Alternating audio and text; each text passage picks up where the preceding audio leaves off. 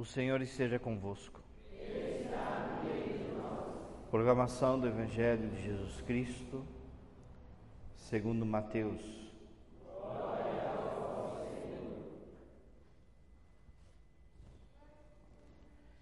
Naquele dia, Jesus saiu e foi sentar-se à margem do mar da Galileia.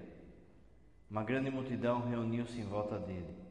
Por isso, Jesus entrou numa barca e sentou-se, enquanto a multidão ficava de pé na praia. E disse-lhes muitas coisas em parábolas. O semeador saiu para semear. Enquanto semeava, algumas sementes caíram à beira do caminho. E os passos vieram e as comeram. Outras sementes caíram em terreno pedregoso, onde não havia muita terra. As sementes logo brotaram, porque a terra não era profunda. Mas quando o sol apareceu, as plantas ficaram queimadas e secaram, porque não tinham raiz. Outras sementes caíram no meio dos espinhos. Os espinhos cresceram e sufocaram as plantas. Outra semente, porém, caíram em terra boa e produziram a base de cem, sessenta e trinta frutos por semente. Quem tem ouvidos, ouça. Os discípulos aproximaram-se e disseram a Jesus: Por que falas ao povo em parábolas? Jesus respondeu: Porque a vós foi dado o conhecimento dos mistérios do reino dos céus, mas a eles não é dado. Pois a pessoa que tem será dado ainda mais e terá em abundância, mas a pessoa que não tem será tirado até o pouco que tem. É por isso que eles falam em parábolas, porque olhando eles não veem, e ouvindo eles não escutam nem compreendem. Desse modo se cumpre neles a profecia de Isaías: Havereis de ouvir sem nada entender, havereis de olhar sem nada ver, porque o coração desse povo se tornou insensível eles ouviram com má vontade e fecharam seus olhos, para não ver com os olhos nem ouvir com os ouvidos, não compreender com o coração, de modo que se convertam e eu os cure. Felizes sois vós, porque vossos olhos veem e vossos ouvidos ouvem. Em verdade vos digo, muitos profetas e justos desejaram ver o que vedes e não viram, desejaram ouvir o que ouvis e não ouviram. Ouvi, portanto, a parábola do semeador. Todo aquele que ouve a palavra do reino e não a compreende, vem o maligno e rouba o que foi semeado do seu coração. Este é o que foi semeado à beira do caminho. A semente que caiu em terreno pedregoso é aquele que ouve a palavra e logo recebe com alegria. Mas ele não tem raiz em si mesmo, é de momento quando chega o sofrimento ou a perseguição, por causa da palavra, ele logo desiste. A semente que caiu no meio dos espinhos é aquele que ouve a palavra, mas as preocupações do mundo e a ilusão da riqueza sufocam a palavra e ele não dá fruto. A semente que caiu em boa terra é aquela que ouve a palavra e a compreende. Esse produz fruto um dá cem, outro sessenta e outro trinta. Palavra da salvação.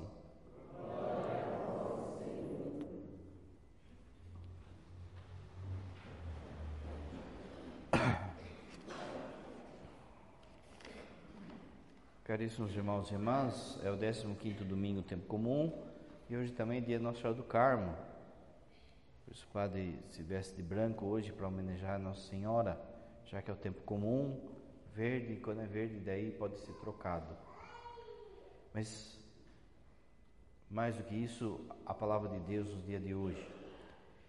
Você viu que Jesus ele está nos exortando, tanto na primeira leitura, no Salmo, na, no Evangelho, sobre o respeito à palavra de Deus. A primeira coisa que você deve saber é que a palavra de Deus não é simplesmente o um livro. A palavra de Deus é uma pessoa.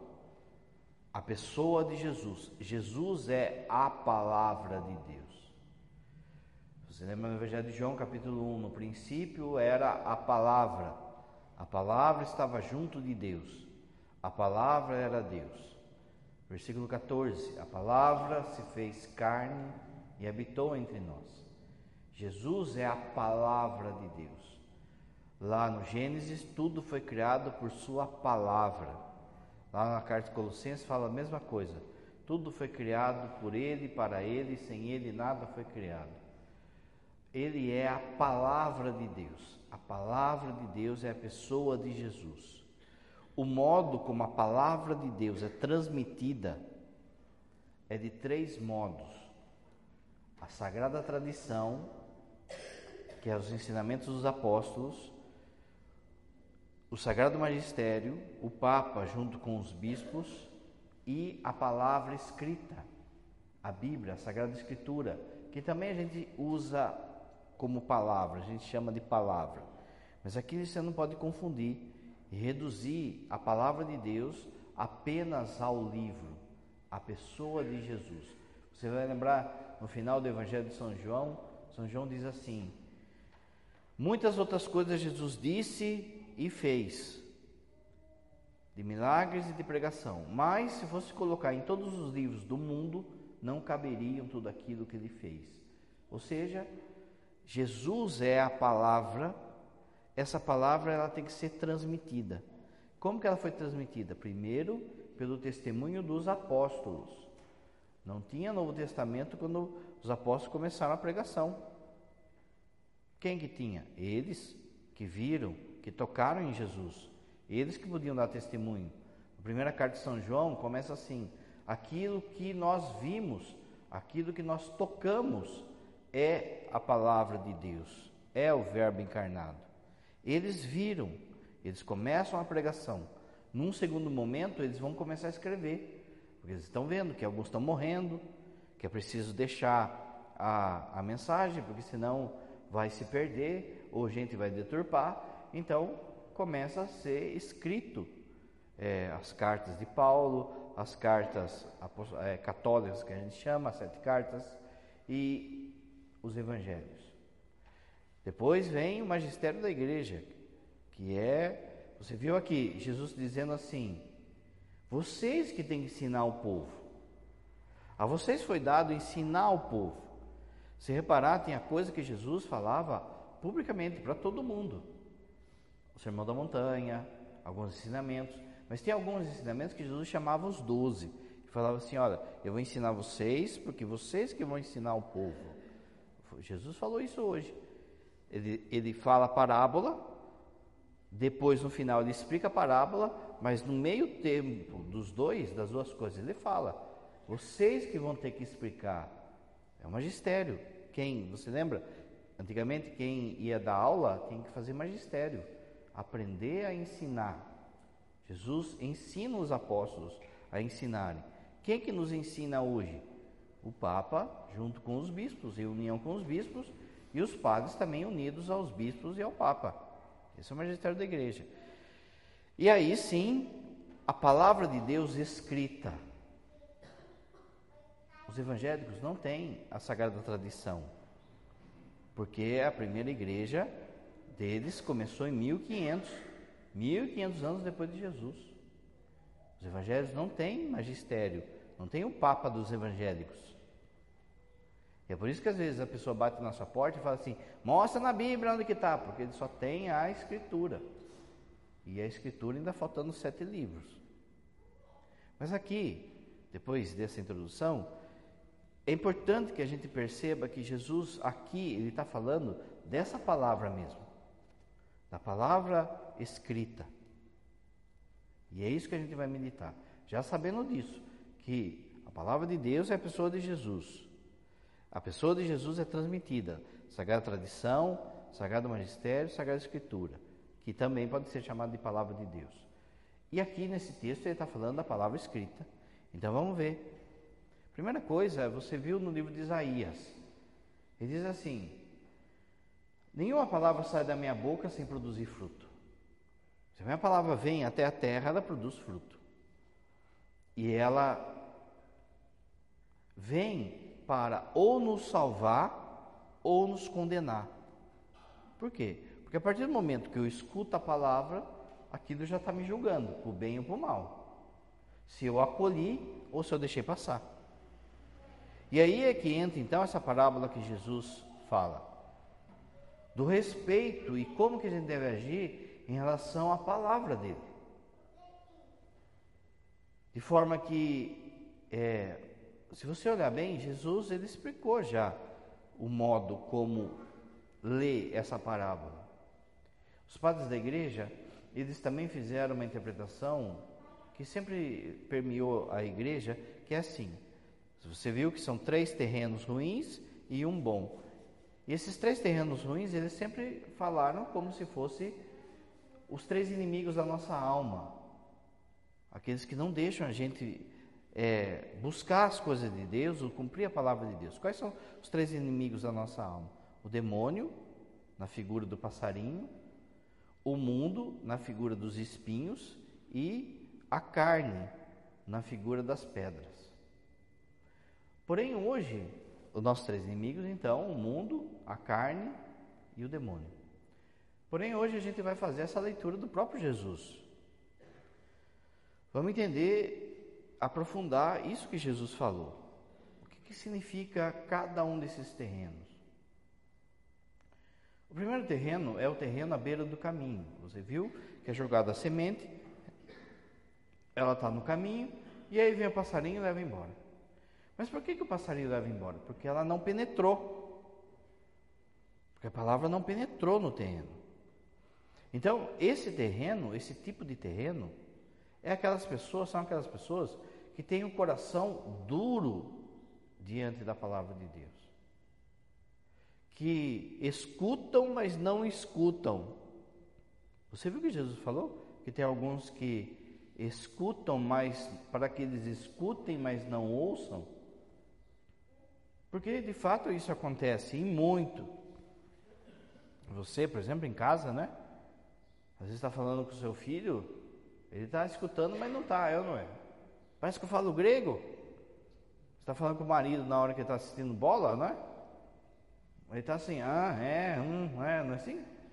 Está escutando, mas não está, não é? Assim, e pior ainda, é com a palavra de Deus. São aqueles que têm coração fechados e endurecidos para a mensagem de Deus. O que, que acontece? Por que, que essa postura? Por que, que acontece isso do, da semente não penetrar? A dureza de coração, ela vai produzir a a pessoa se torna insensível à palavra de Deus. Ela se torna indiferente, orgulhosa. Aqui, gente, vale para quem está lá fora, não é? Para quem sabe que existe a Bíblia, sabe que existe a palavra de Deus, até sabe alguma coisa da história de Jesus, não é? Mas a palavra não penetra. Mas o pior é quando é aqui dentro. E esse evangelho, hoje o padre quer falar para a gente aqui de dentro. Como que anda a nossa postura diante da palavra de Deus lida, da palavra de Deus proclamada? Essa indiferença, esse orgulho, começa já com a nossa postura quando Deus fala. Parece que não, mas você, você, pode pensar que você fica despercebido aí no meio da multidão, mas não. Daqui de cima a gente enxerga tudo. Qualquer mexidinha que você dá, qualquer conversa que você dá, aqui a gente percebe. Eu não sei o nome de todo mundo, mas as carinhas eu conheço. Eu estou na rua assim, ah, isso aqui é paroquiano. De forma que, às vezes, a gente vê postura, a própria postura da pessoa já é uma postura de que não estou nem aí. Não venha falar, ah, o importante é o coração, porque o nosso corpo fala daquilo que está no nosso coração.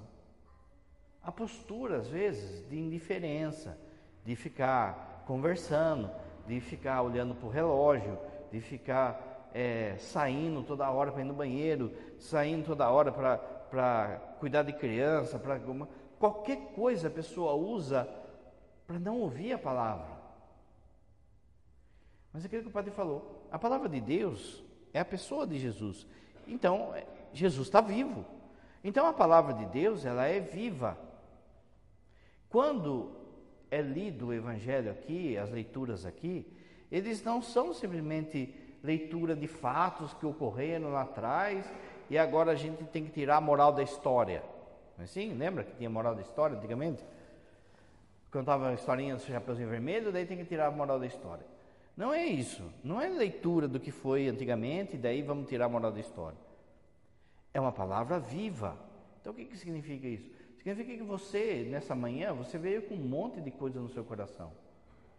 Você veio com dúvida, você veio com tristeza, com alegria, você veio com um questionamento, você precisa ter um discernimento para alguma coisa que você vai fazer na sua vida, uma situação na sua família. Você veio com um monte de coisa. E Deus te escuta. E Deus fala com você.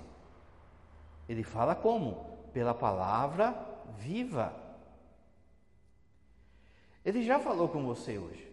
Ele já disse a palavra que você precisa nessa manhã. Mas se eu estava distraído, com indiferença, orgulhoso, essa palavra foi falada e eu não escutei.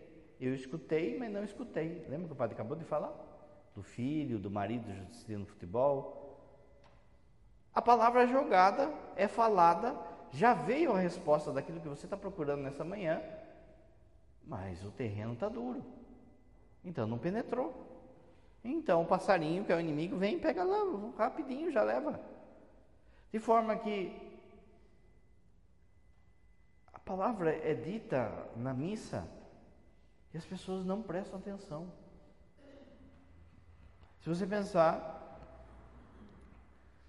o padre não vai passar vergonha, né? Mas se o padre perguntasse assim, escolhesse alguém assim, ó, você, de onde foi tirada a segunda leitura? Né? Você fala para mim o que que São Paulo falou na carta aos Romanos, segunda leitura, do que o que que ele falou sobre a criação? O que que ele falou sobre os tempos de tribulação? O que, que ele falou sobre os nossos corpos? Ah, não sei, padre. Por quê? Terreno pedregoso.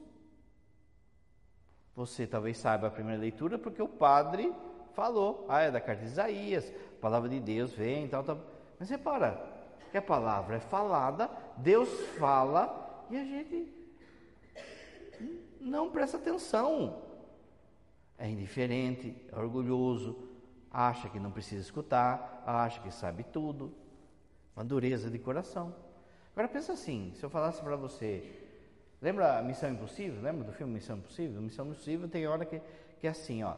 O cara vai mandar uma mensagem lá para o agente, ele fala assim, olha, você vai escutar essa mensagem, depois de cinco segundos ela vai se autodestruir, não é? Aí toca a musiquinha lá, tá, tá, tá, não é assim? Se o padre falasse assim, olha, eu vou contar o segredo da a senha do banco, onde está um tesouro enorme lá para você ir resgatar. Mas eu só tenho cinco segundos de vida. Eu vou contar para você e você guarda porque eu vou morrer. E essa senha tem 16 números. Você ficar assim, né? Não é? Por que, que a palavra a gente não fica assim? Por que, que com a palavra de Deus a gente não fica assim? A gente não fica assim, ó, sedento por aquilo que ele está falando. Não é palavra humana, gente, é palavra de Deus. O tesouro que está é a salvação da sua vida, é uma dificuldade, é uma situação que você está passando, e ele está falando e você está lá mocosando. Olha só o desrespeito que a gente tem com a palavra de Deus. De novo, não é historinha. Essa palavra ela é viva. Está viva. Jesus não está falando para morto. Mas tem hora que parece que a gente está morto na missa. Se Jesus, veja só como que a gente percebe como que parece estar morto. Se Deus está, se alguém está falando com você, você mostra que escutou respondendo aquela pessoa, conversando com aquela pessoa, não é?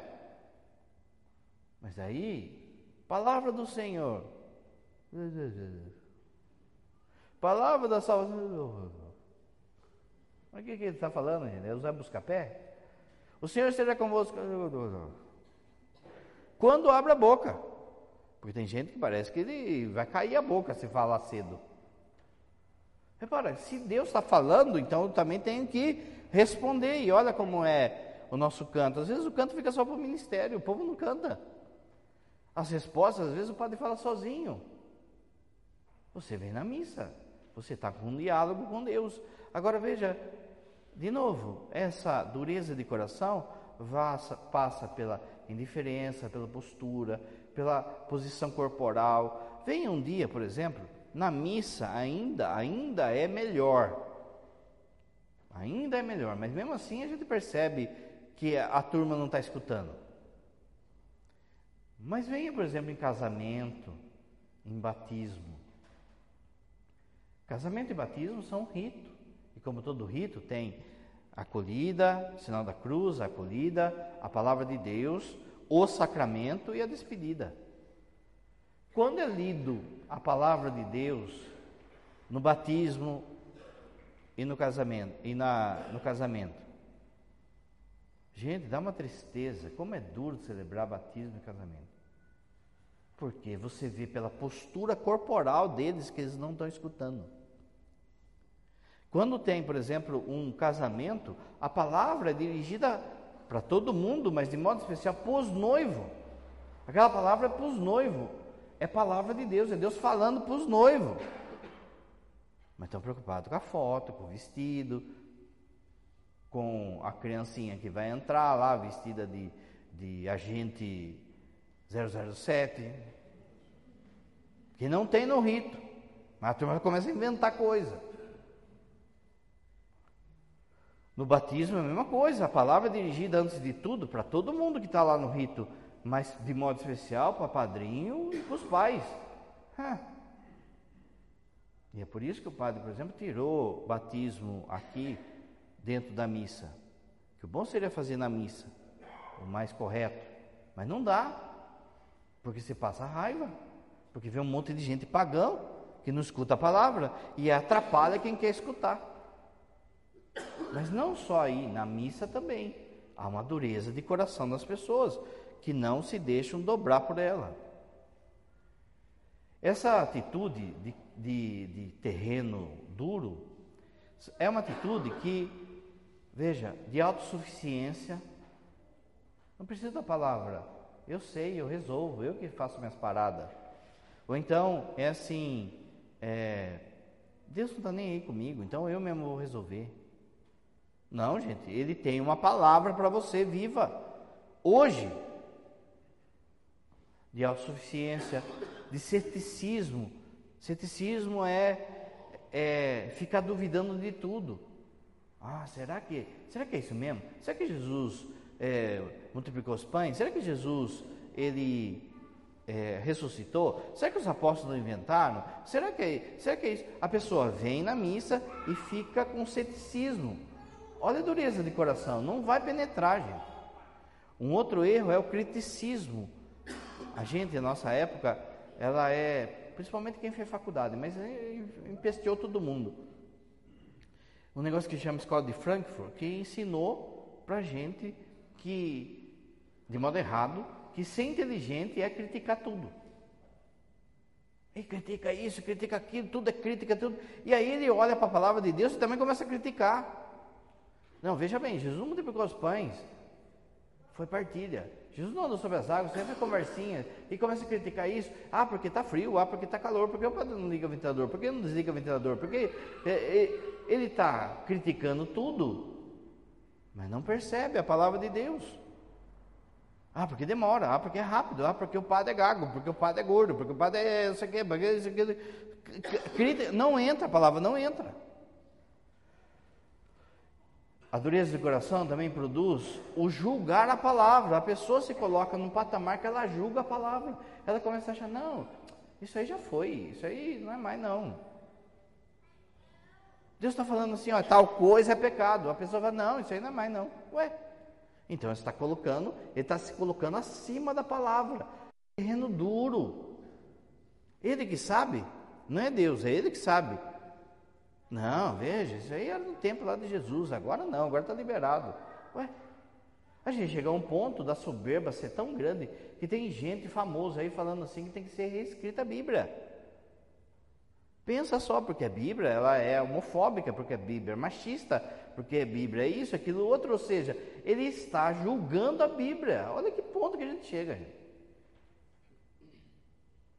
E hoje a gente tem já um movimento de alguns milionários aí investindo numa inteligência artificial para reescrever a Bíblia, mas reescrever de forma que consiga ter um livro que una todas as religiões. Vai ser palavra de Deus isso?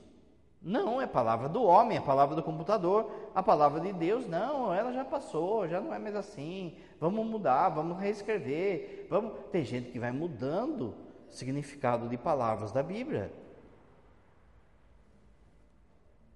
A pessoa se coloca num patamar de julgar a palavra.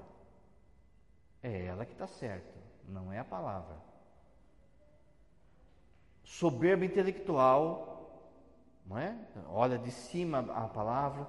Uma outra coisa que acontece muito para quem, quem tem essa dureza de coração é a ilusão da mídia. A pessoa não sabe da palavra, mas ela fica assistindo, sabe, documentário que fala é, de Jesus, que fala que Jesus teve filho com Maria Madalena, e fala outro documentário lá que aparece que é, as pirâmides era, eram ETs e tal e coisa. Ele acredita em tudo quanto é lixo que sai da televisão, mas não acredita na palavra de Deus. Pensa só. De novo, a televisão que está falando a verdade e não a palavra de Deus. E ele vem com ar de superior. Veja bem, a igreja está escondendo coisa. Tem coisa que não é assim, tem coisa que isso aqui. Porque eu vi no Fantástico. Meu, desde quando o Fantástico vale alguma coisa? Desde quando, sei lá, History Channel, não sei quem mais o que aí, pode reparar, chega na época de Natal e de Páscoa, é uma enxurrada de documentário falando vinagre. Mas a turma acredita mais nisso do que na palavra. Aí também produz a preguiça espiritual, a pessoa não se mexe, como o padre falou, não responde na missa, não participa da missa, vem e atura a missa, não vê a hora de acabar, não reza em casa, não escuta a palavra. Se você perguntar na porta da igreja, viu, o, qual foi a primeira leitura? Qual foi? A pessoa não sabe, não escutou. Quantas e quantos domingos você veio assim? Hein? Quantos e quantos domingos chegou na porta da igreja você já não lembrava qual foi o evangelho? Lembra da senha? Você tem que ficar atento. Segundo terreno, o terreno pedregoso. Jesus mesmo falou, são aqueles que começam a crescer um pouquinho, mas daí as pedras, e como ele, a pedra não deixa de ter raiz, vem o sol e já queima. E Jesus mesmo são aqueles que caem no entusiasmo, na euforia. A euforia ele, a emoção, a euforia, são dons de Deus. Só que a nossa fé não pode estar nem na euforia nem na emoção. São Tomás de Aquino fala que a nossa fé está na vontade. Na vontade, é um ato de inteligência na vontade. É uma decisão e não uma emoção. Porque emoção vira aí boneco de posto. Se você está bem, ah, hoje eu estou com fé. Se você não está bem, ah, hoje eu estou sem fé. Não é isso, gente. Mas a euforia, ela pode nos enganar. E aí, muita gente que acha que a fé é sentimento, ou fé é emoção, euforia, começa a buscar isso. Mas aí não cria raiz. Para você de fato ter fé, é necessário você ter raiz. Aqui vai, vale algo, lembrar algo que hoje em dia dói no nosso ouvido quando a gente escuta. As pessoas vêm e falam assim: ah, você é muito radical. Assim? Mas radical na Bíblia, quem tem raiz. O que é um cristão radical? Fala para mim. É alguém que sobe no prédio e explode um prédio? É uma veinha do apostolado que chega com uma arma e fala assim: Olha, ou você acolhe a palavra ou dá um tiro. Não sei, é isso que é um cristão radical? Não, cristão radical é São Francisco, é Santa Clara, é o Papa João Paulo II, é Padre Pio. Só que a gente tem que ser igual a eles. O modelo de ser cristão não é o pessoal da sua família. O pessoal da sua família não está nem aí, ninguém segue nada, faz aquela sinal da cruz mal feito lá que parece jogador de futebol entrando no campo. O padrão que você deve seguir não são, ah, porque, veja, diante da minha família que não reza nada, eu ir na missa já está bom. Não, gente. O padrão são eles, os santos. A gente tem que chegar onde os santos chegaram. Então, quando você olha para a vida dos santos e olha para a sua, você fala assim: meu, se eu sou radical, Padre Pio era o quê? João Paulo II era o quê? Madre Teresa é o quê? Mas quem é que está certo? Quem é que está no céu agora? Eles. Então tem que seguir eles. Mas veja, a gente não quer, então não cria raiz. Então, para disfarçar isso, a gente viga buscando emoções, euforias na fé. E aí não sustenta.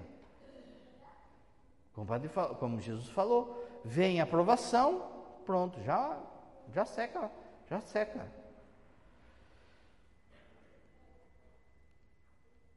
Baseiam a sua fé nas emoções, Veja, nos sinais. Quanta gente que fica procurando sinal? Sinal. Senhor, mostra para mim que daí eu acredito. Se Jesus mostrar, deixou de ser fé, gente. A fé é a certeza do que eu não vejo. Se eu preciso de sinais para entender, deixou de ser fé. Uma vez chegaram para São João da Cruz e falaram: Olha, é, tem uma madre que está fazendo milagre, está vendo o menino Jesus. O menino Jesus está. A gente vai todo mundo lá. O senhor não quer ir lá ver? Para confirmar a nossa fé?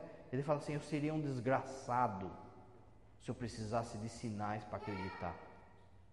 Eu seria um desgraçado se eu precisasse de sinais para acreditar. Tem muita gente que fica correndo atrás de sinais. Veja só, a própria renovação carismática já entendeu um pouco isso. E tem muita gente que fica correndo atrás de cerco de Jericó, já reparou?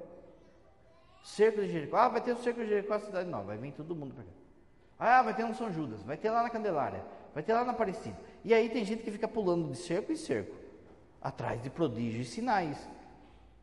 Aí você fala para servir no grupo, não quer. Porque no grupo de oração tem que carregar caixa, tem que fazer curso, tem que ser obediente, tem não quero, quero atrás de sinais eu vou atrás de sinais.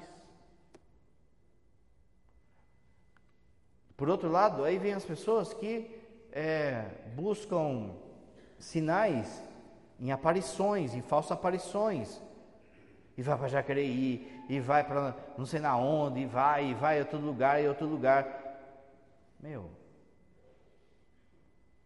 quando alguém falar para você assim, viu, vamos em tal lugar porque Nossa Senhora está aparecendo, está não sei o que, você vai perguntar assim: a igreja já aprovou? Não, a igreja não, porque a igreja não sei o que, não sei o que. Então você fala assim: ó, quando a igreja aprovar, eu vou. Quando a igreja aprovar, eu vou. Gente, está cheio de falsa aparição aí, que a igreja já se pronunciou, já deu, já deu carta, já falou, o bispo de Jacareí já falou que aquilo de lá é falso. Vai a turma lá, o cara corrige a Ave Maria. O cara fala que não tem missa, que missa tudo é falso. E a turma vai atrás, vai lá e fica lá, diz que vendo sinais no sol. Olha a busca de sinais. Aí o vidente vai lá, fica olhando para o sol, você está olhando para o sol, está vendo o sinal? Lógico, gente. Você, você olha para o sol, você vê até doendo depois. Experimenta olhar para o sol para você ver. Quando é um milagre, é algo que não tem discussão. Milagre é quando o Padre Pio faz uma menina enxergar sem a pupila. Ela continua sem a pupila e volta a enxergar. Isso é um milagre.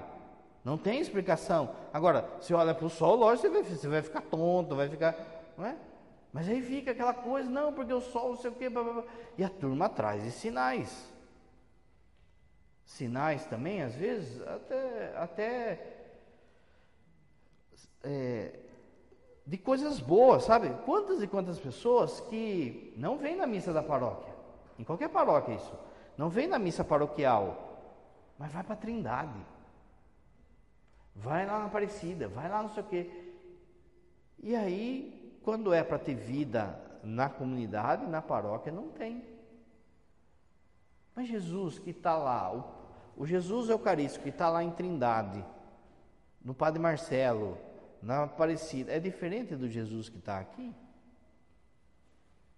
Então estou atrás de sinais. Não tem problema ir para lá. O que tem problema é que eu não participar daqui.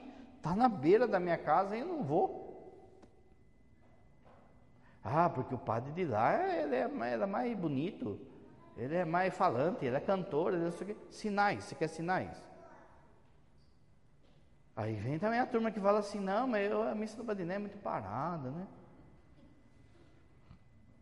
A missa precisava ser mais agitada, mas você quer o quê? Você quer sinais? O sinal que eu dou é o pão e o vinho que se transformam em corpo e sangue de Cristo. Se esse sinal não está bom para você, então o seu lugar não é aqui. Porque padre não é animador de torcida. Eu não sou Liminha, sabe Liminha lá do, do Gugu, que ficava lá dançando, pulando? Não é essa a minha missão. A minha missão é vir aqui celebrar o rito. E aí não adianta ficar procurando, ah, porque lá é agitado, a gente vai lá e faz aeróbica, junto que a missa é aeróbica também, você perde uns quilos lá. Está no rito? Não. Grupo de oração é uma coisa, gente, missa é outra. Vai atrás de é, sinais, isso, isso é, produz protagonista, protagonistas, por exemplo, a pessoa, ela se acha toda emocional, toda é, é, espiritual, ela que tem sinais, ela que faz prodígios, ela faz Então, quando ela vai pregar, quando ela vai cantar, quando ela vai fazer algo na igreja, ela acha que o céu abre. Até o dia que o padre fala assim: Viu, você canta muito bem, você ajuda muito bem, mas dá um tempo, senta lá no banco. Pronto, não é? Entusiasmo, emoção.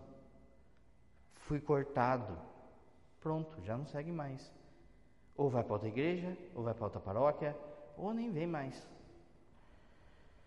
É, falta de discernimento, começa a ver coisa também, começa a achar, ah, padre, sabe, eu estava lá no banheiro e de repente escorreguei, bati o dedinho assim, ó, na, na tampa, da, no, no canto da privada lá, eu vi estrela, mas aí Deus falou comigo.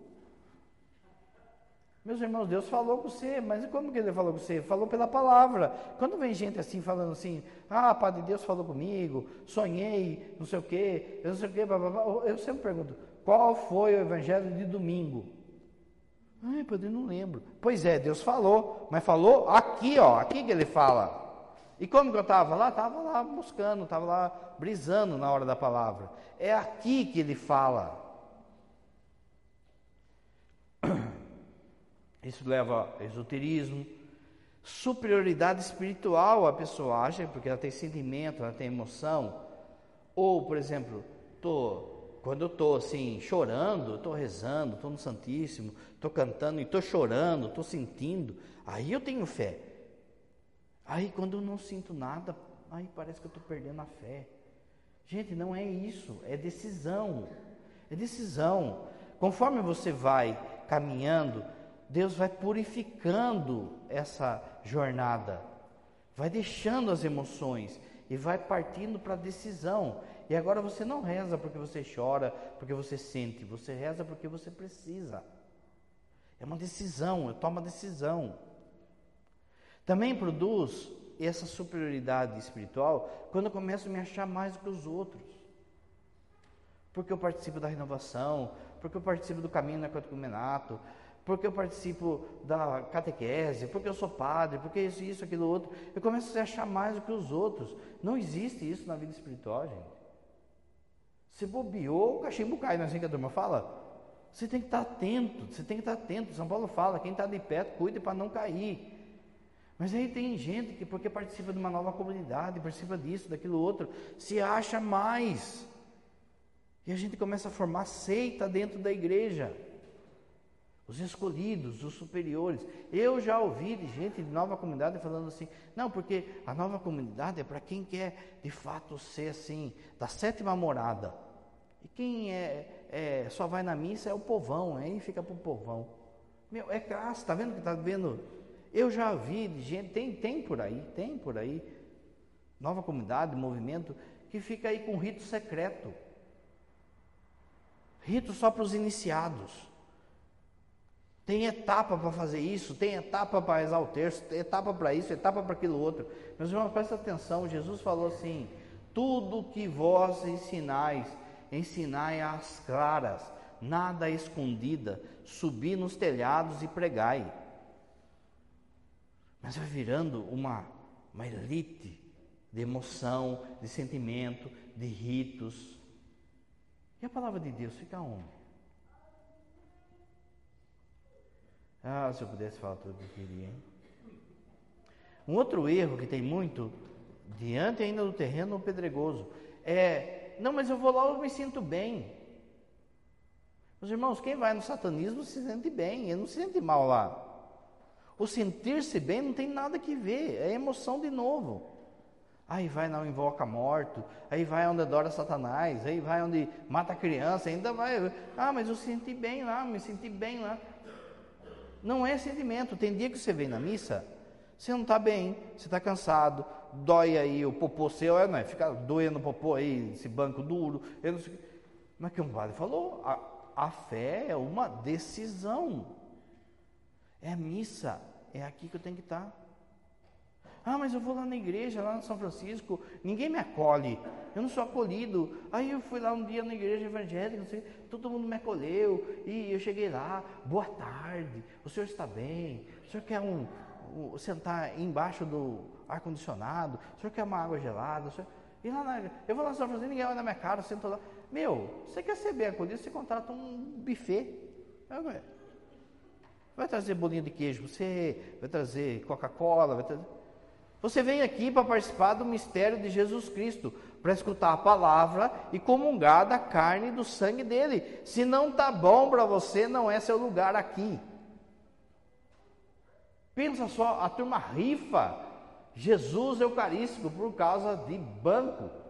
Ah, lá no banco, lá é melhor, porque lá tem massageador nos glúteos.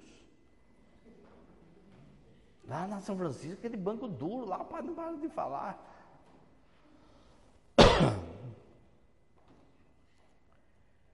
Isso traz também ritualismo, a pessoa pensa que a missa ela é resumida a ritualismo. Rito é algo sagrado, ritualismo daí já começa com pompa, começa com, com inventação. Terceiro terreno, aquele que são cheios de espinhos. Então, o primeiro terreno era a dureza de coração, lembra? O segundo terreno é o emocionalismo. O terceiro terreno é o emocionalismo e o espiritualismo falso.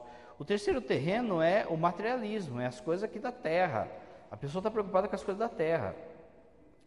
Aí ela cresce, aí vem os espinhos, as preocupações da terra e rouba a vida daquela, daquela muda, daquela planta. Olha só, são sufocadas pelas preocupações do mundo, pelas seduções, pelas riquezas, e pelos prazeres terrenos. Disso procede, por exemplo, o vício, o gasto, o tempo nosso gasto em vício. Pensa assim, uma pessoa que bebe, drogas, fala mal do outro, pornografia, jogatina. Aquilo de lá, ele está roubando o tempo da palavra. Fora o pecado, né? Mas ele rouba o tempo da palavra. Quanto tempo uma pessoa gasta, por exemplo, numa pornografia? A pornografia é igual droga. Ela começa com coisa leve, ela vai, leve entre aspas, depois ela vai cada vez mais ficando pesada e por mais tempo Para dar grau, a pessoa precisa buscar e buscar e buscar e buscar e buscar e buscar. E aí a pessoa fica horas, horas, dias. Eu já atendi gente que se masturbava 16 vezes por dia. Ou seja, vira um negócio de compulsão de coisa, de, de, né, de alucinado. Quanto tempo eu gasto com a palavra? Quanto tempo eu gasto em informação? Pode falar semana passada, não me linha. Em jornal, para saber as notícias do dia. Mas eu não procuro a notícia da palavra. Eu sei o que o presidente Lula falou, eu sei o que o Bolsonaro falou, eu sei o que o, o Supremo falou, eu sei o nome do pessoal do, do Supremo, mas eu não sei os quatro evangelistas. O que é prioridade na sua vida? Eu sei quanto o Neymar ganha, eu sei para onde o Neymar vai, eu sei o que o Neymar falou, eu sei o que a Anitta falou, eu sei o que o fulano falou, mas eu não sei o que Paulo falou. Está assim hoje. Se você pedir para nego abrir o Gênesis, nego não acha. Mas se falar assim, ó, entra no Instagram do Neymar, não sei de quem aí, Nossa Senhora.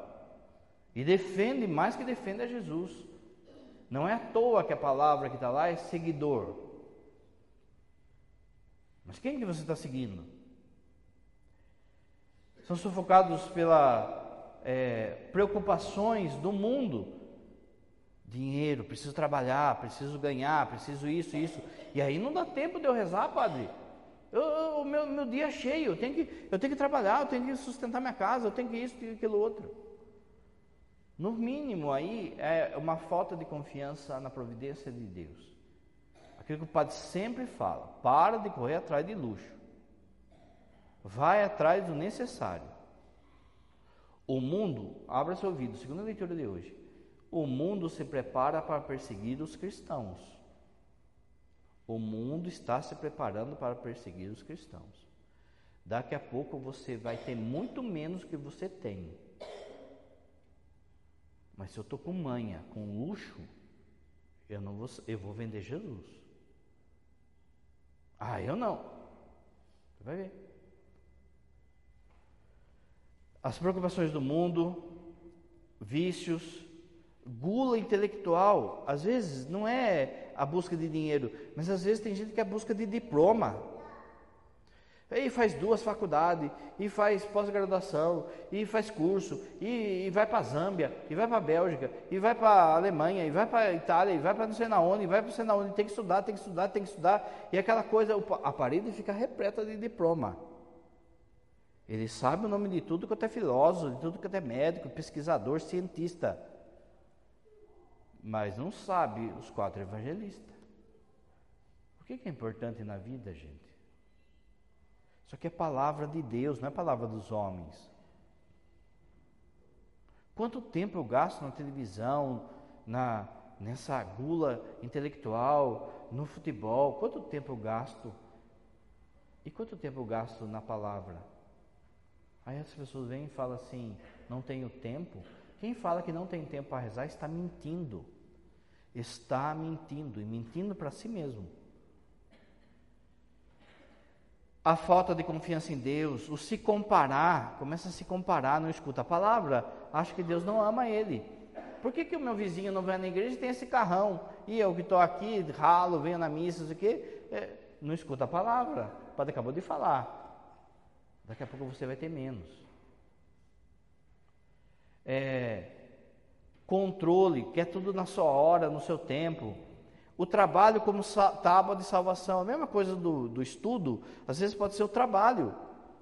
24 horas trabalhando, trabalhando, trabalhando. Não, porque tem que trabalhar, tem que deixar sustento para meus filhos, tem que deixar. Quem que vai deixar Deus para eles? Não se educa filho para a vida, se educa filho para o céu. E é por isso que você tem que ter presença, você tem que ensinar, você tem que. Não basta você achar que, que basta. Aí, domingão, por que não vai na missa? Ah, porque eu tenho que rebocar uma parede. Por que, não vai na missa? Porque é, eu tinha que ir lá é, bater uma laje, não sei o que. Gente, vai na missa e faz o que você tem que fazer. Mas presta atenção que rouba a palavra de Deus na sua vida. Depois a gente não sabe porque está deprimido, está cansado, tá, não escutou a palavra. Perfeccionismo. Outra coisa do mundo, lembra que que, que é, Jesus está falando aqui? De algo que rouba a sua saúde espiritual. Quer ver outra coisa que acontece hoje? É o endeusamento do corpo, da forma física. Meus irmãos, olha só, é lógico que você tem que buscar saúde, isso aí é do Evangelho. A teologia do corpo, João Paulo II está aí para falar isso. Você tem que cuidar do seu corpo. Agora, fala para mim, Quantos de verdade que estão na academia, que estão buscando saúde do corpo? 90% lá está buscando formas. Como que eu vou ficar com o pulmão mais durinho? Né? Como que eu vou crescer mais no meu bíceps? Como que eu vou. Porque eu tenho que ficar tal para aparecer. Estou no mercado. Meus irmãos, prestem atenção. Daquilo que a gente confessa. E olha, padre que fala diferente porque não está confessando, viu? Depois do zap, internet, a coisa que mais tem acabado com família se chama academia. Vocês não têm noção que brota de traição que começa ali. Porque começa ali, é, né? Sei lá, a mulher chegou ali gordinha, assim, tal, tal, é, e aí começa, pá, pá, pá, pá, aí vai lá o cara fala, nossa, é, nossa. E ela fica toda. É, que mulher é elogio. Começou a elogiar, ela fica com a perna mole. É, é, aí, aí, daqui a pouco, pronto, arrebentou com a família. Quanta, quanta gente você não tem noção do que brota daí. E outra coisa, será que aquelas pessoas, tá bom, então vamos supor que o ambiente fosse imaculado, né? Fosse todo mundo assim, é, não, ninguém tem pensamento é, de besteira ali, padre. Ninguém tem. Não, todo mundo é puro, assim, né? Tá bom, vamos supor que fosse. E não é. Essas pessoas, elas dedicam metade da metade da metade desse tempo para rezar? Para escutar a palavra? Então estão cuidando do corpo, não estão cuidando da alma. A pessoa acorda às 5 horas da manhã para ir lá mas se falar para, por exemplo, ter uma missa às 5 da manhã, ixi, Maria, nem das 10 da manhã não vem. Essa história também de que, ah, corpo são, mente sã. Mais ou menos, viu? Porque tem muita gente lá que parece um touro, mas o cérebro é uma ervilha, não é? Não sabe eh, juntar sujeito com verbo. Então, assim, não estou falando que não é para ir. Eu estou falando que virou uma igreja, virou um templo, virou um endeusamento. Então, se está roubando tempo da minha oração, tempo da palavra, então se tornou um ídolo. Perfeccionismo, outra desgraça que rouba a gente, acúmulo, acumular coisa. Você não fica preocupado com a palavra, você fica preocupado em acumular coisa. E aí pode ser Sapato, é, marada? Sapato. Tem 100 sapatos lá, parece que é uma centopeia, vai, vai.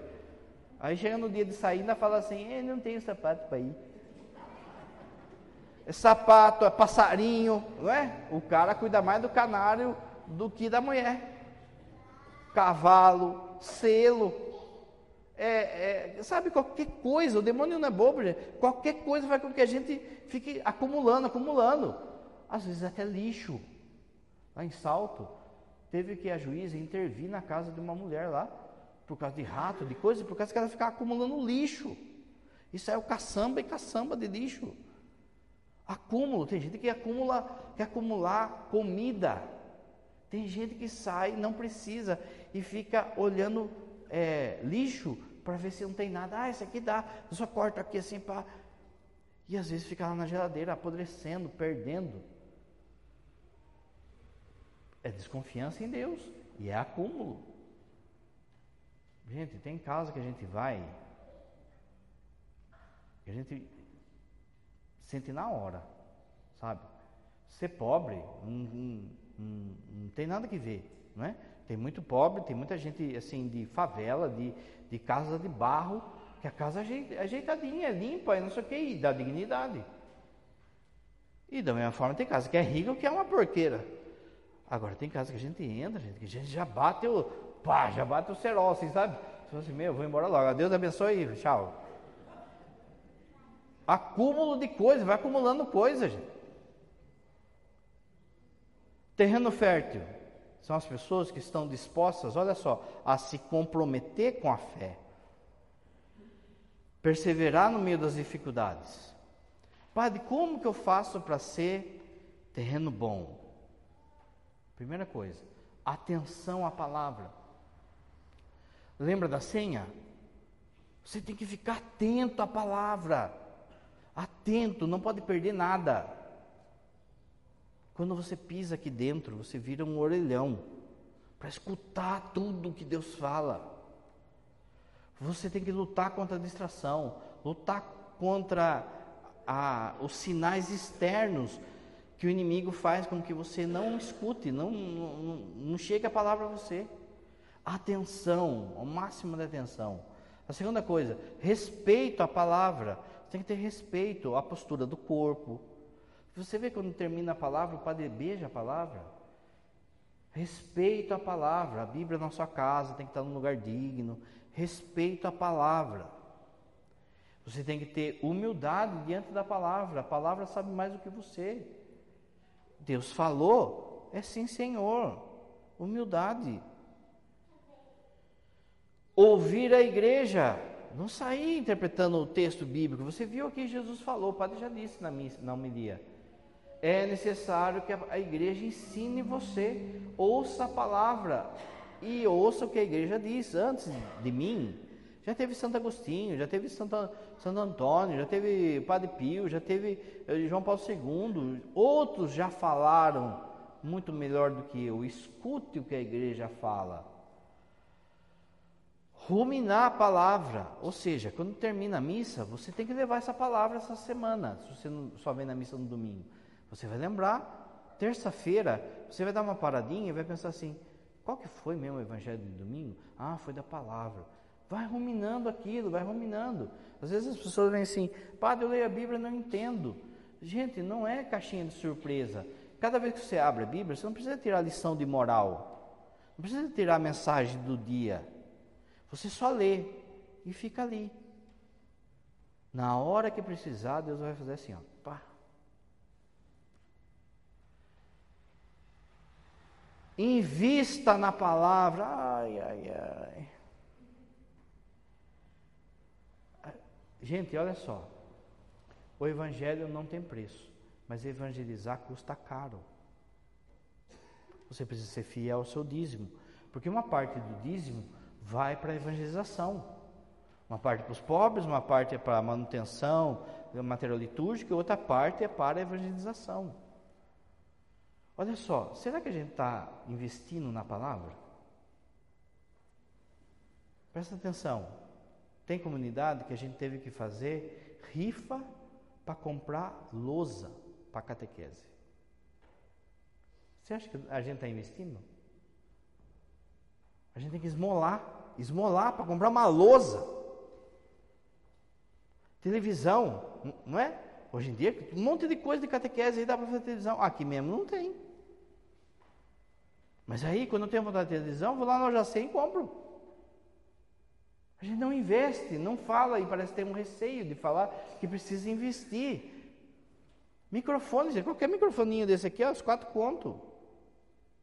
E aí a gente não cuida do microfone, deixa jogado no canto, não põe a bateria para carregar. Você já pensou? Se a palavra de Deus não chegar para uma pessoa porque o cidadão não pôs a bateria para carregar. Fala para mim se isso não é pecado. Lógico que é. Travou a palavra. A palavra foi travada. Essa semana numa comunidade, e aí a pessoa vai fazer a leitura e não pegou o microfone. O que, que aconteceu? Passou aquelas motonetas, sabe? Aquelas bicicletinhas com motor de geladeira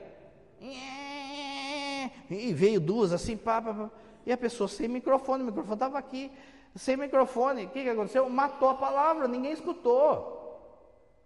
E se aquela palavra fosse a palavra de salvação para uma pessoa, para resgate dela mesma?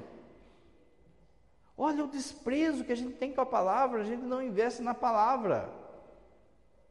A gente não faz curso, a gente demora para aprender da palavra, a gente. Tem gente católica que não tem Bíblia. A turma fala assim, ai padre, eu não tenho Bíblia, o senhor dá para mim. Não dou, não dou Bíblia, não dou Bíblia para ninguém. Por quê? Porque vale, custa menos que uma pizza. É falta de interesse se não tem Bíblia. Mas tem gente que não tem. Tem aquelas bibronas lá enormes assim que comprou por enfeite, e aí não dá para ler mesmo, quem que aguenta, não é? Aquela bibrona, parece que está fazendo musculação, você fazer virar duas páginas do Gênesis, pronto, já pagou a, a série do dia. A gente não investe, gente. Olha como é capenga as coisas nossas dentro da igreja, iluminação, o som, a, a, o microfone, as coisas da catequese. Olha como é capenga. Por quê? Porque o povo nosso não dá dízimo, não investe na palavra. E por fim, você precisa mudar de vida. Não adianta eu escutar a palavra e saber dos versículos e saber da teologia se eu não mudar de vida. Herodes gostava de escutar João Batista pregar. Herodes gostava, mas o que, que adiantou? Ele foi lá e mandou cortar a cabeça do cara. Muda de vida, escuta a palavra e muda de vida. Olha para você, para a sua vida e pensa assim: que tipo de terreno tenho sido? De dureza de coração, de sentimentalismo, de espiritualismo falso, de dar mais prioridade às coisas do mundo à palavra de Deus? Ou eu estou buscando de fato ser terreno bom? Que tipo de terreno estou sendo diante da palavra? Faça um exame de consciência diante da palavra de Deus. Não simplesmente divina missa, da palavra de Deus. Como é que eu estou diante da palavra de Deus? Creio em Deus Pai Todo-Poderoso.